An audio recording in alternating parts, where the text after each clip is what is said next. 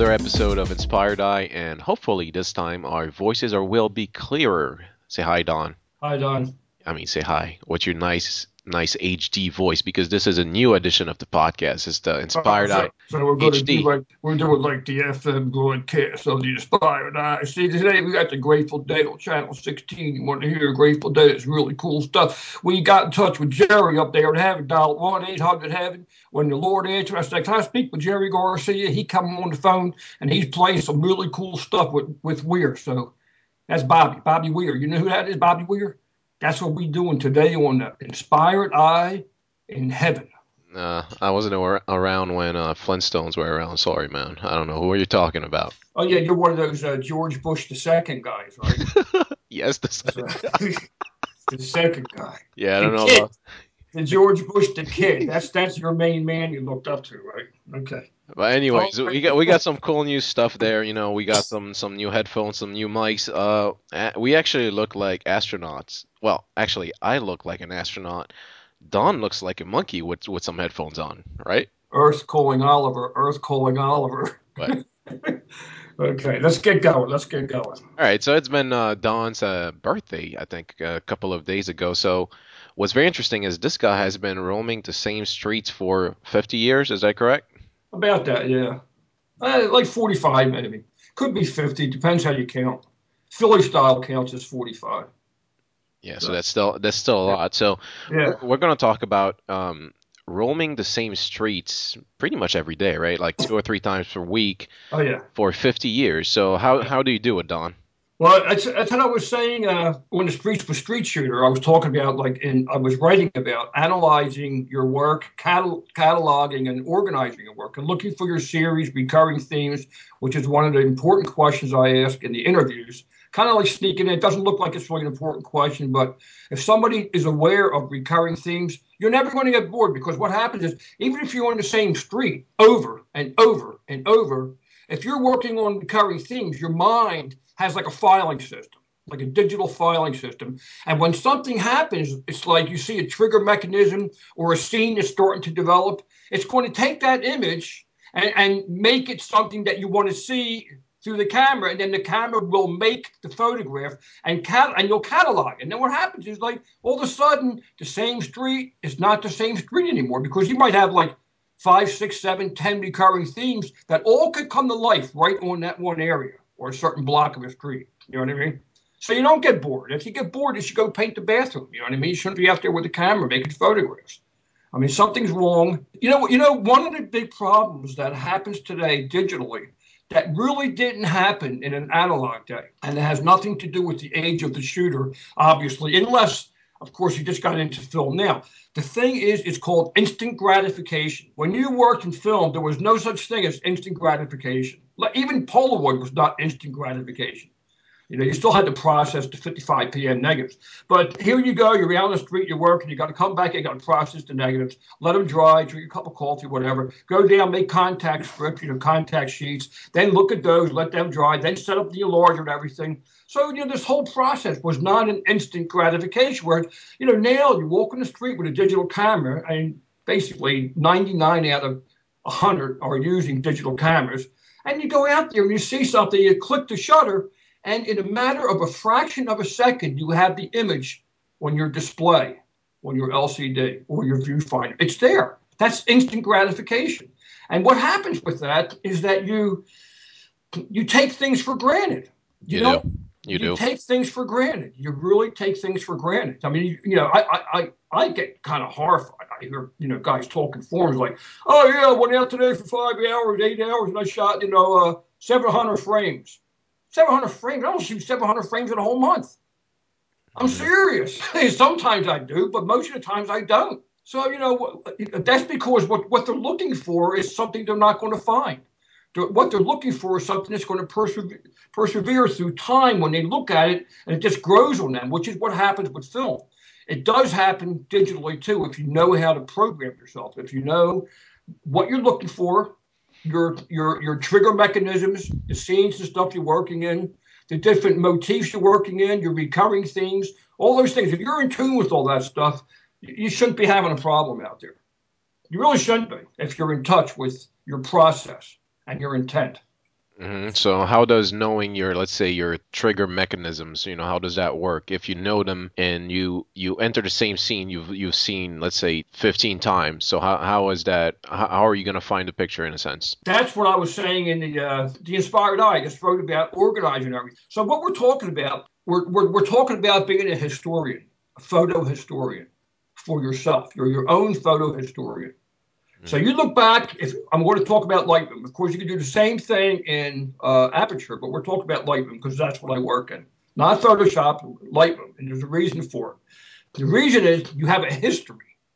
you can look at your work, and it depends how you how you're how you catalog things. I I, I keep everything. It's kind of crazy, but it's not crazy. I, mean, I, I see things chronological. Okay, so what happened is my very first digital image is whatever date it is, 0001. Okay, so now I'm shooting uh, uh, 09, 13, 0617, which would be September 13th, 617, you know, is the frame number. Then the sequence, then it would be 618, 619.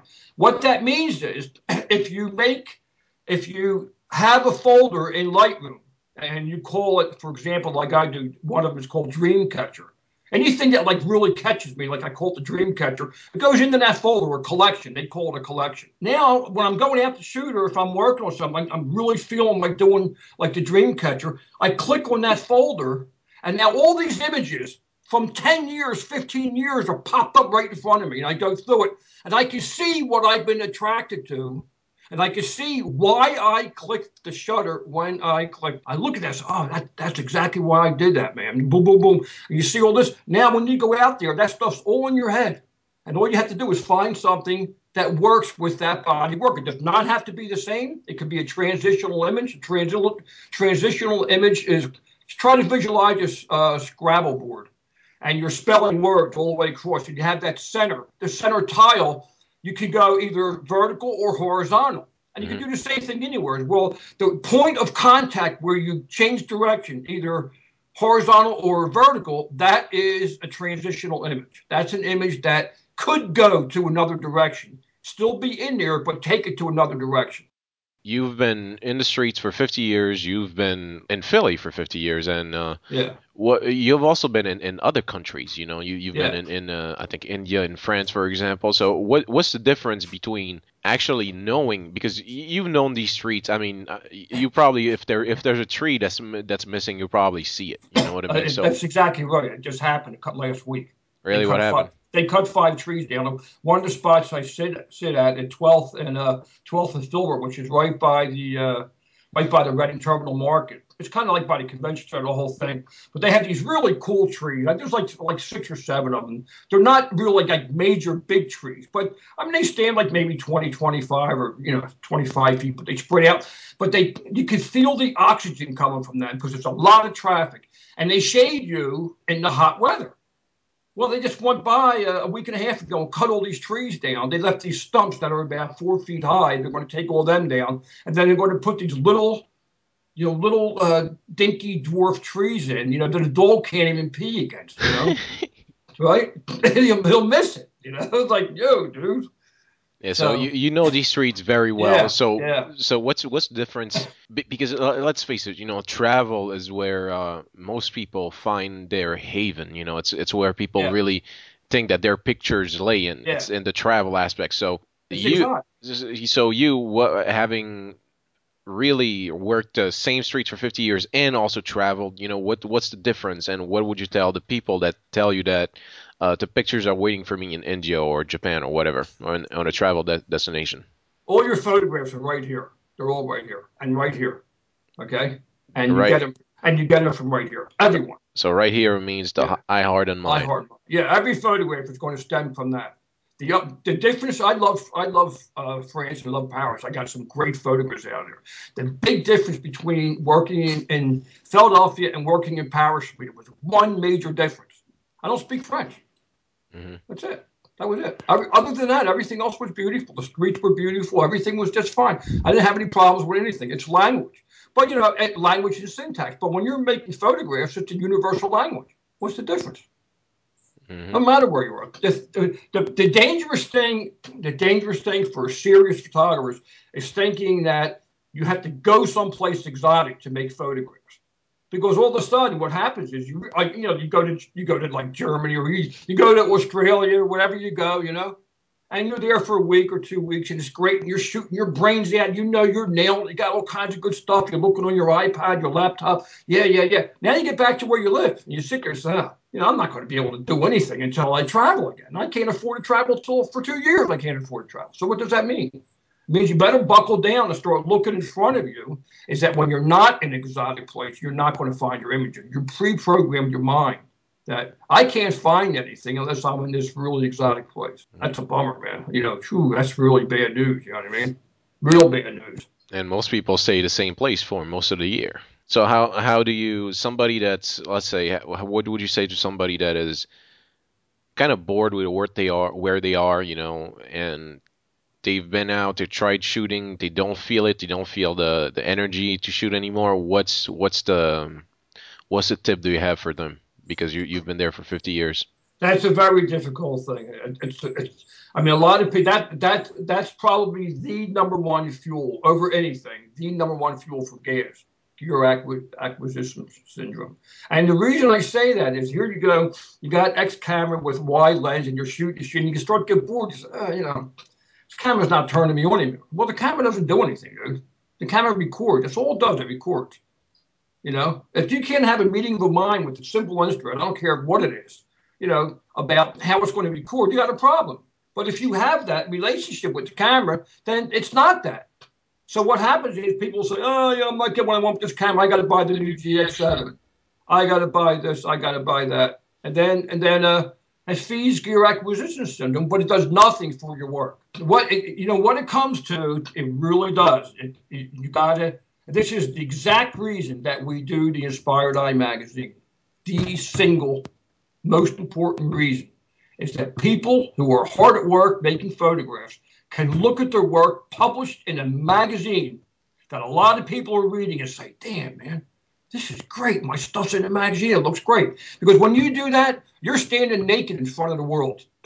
There's no doubt about it. You got your camera in your hand and you are standing naked in front of the world. Everybody's looking at what you do and what you think, especially when I ask questions.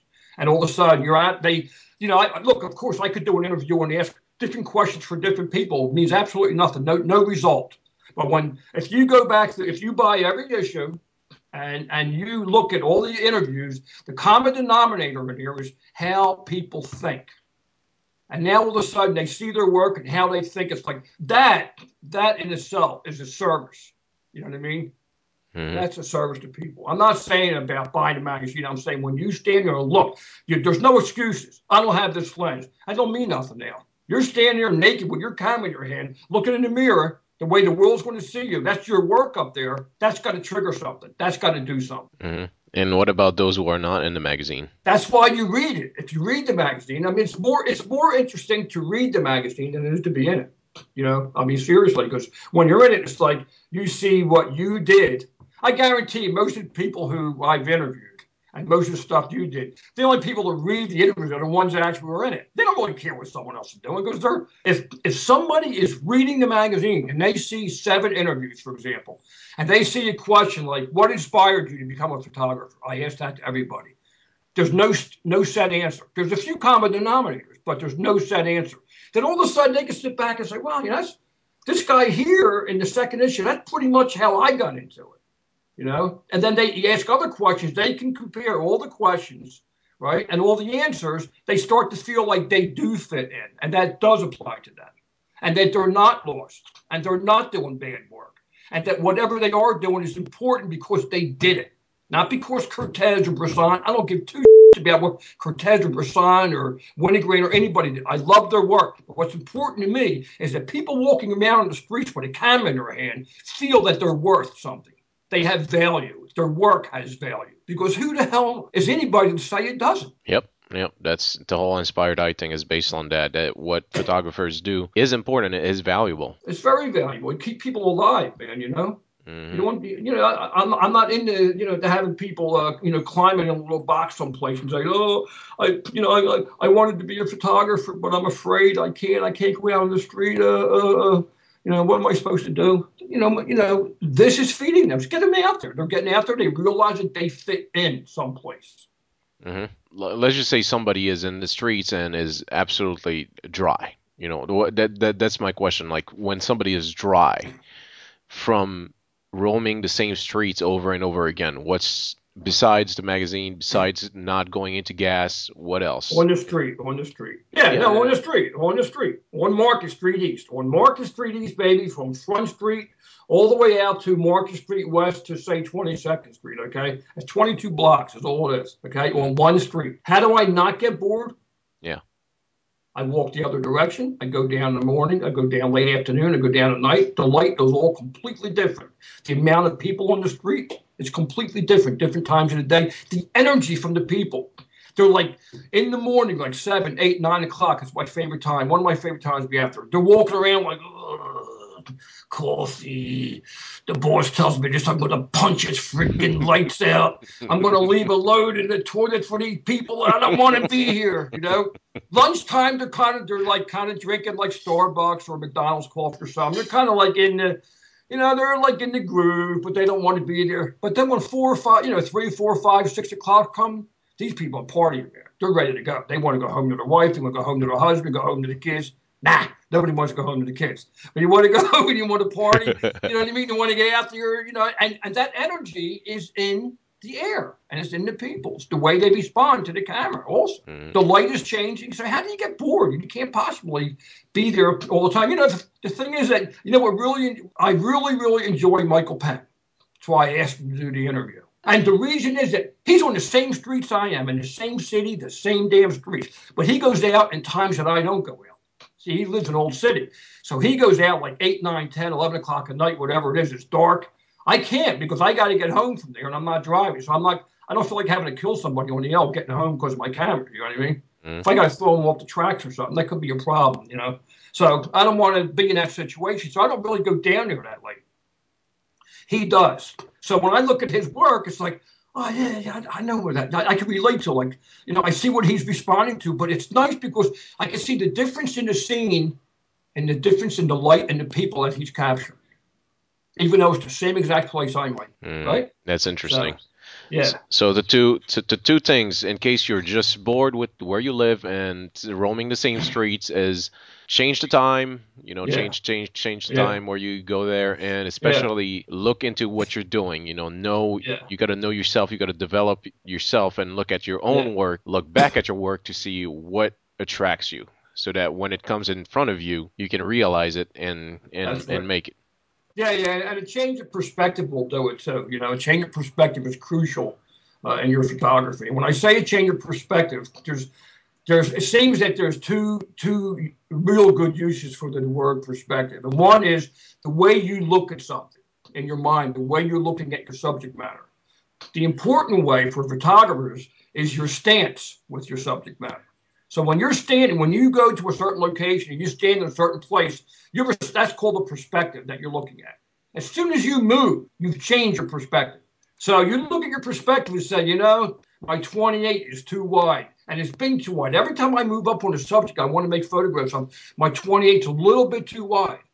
So what do you do? You pop a 40 on or a 50 or something like that, and now you haven't really changed your perspective from the same point to the same subject, same vantage point. But what you've done is you've changed your angle of view, which appears to be changing your perspective because you're now getting less subject matter in in the frame. So I mean that that's crucial. One of the main things is is to uh, pay attention to your lens. Like my normal field of view was 35 millimeter. It real still is, but for the last couple of years I've been shooting 28 almost 100 percent.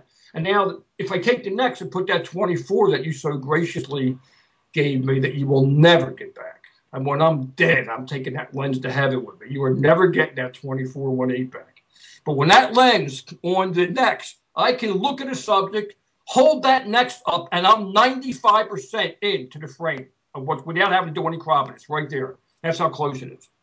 So if that becomes like like complacent, you take that for granted.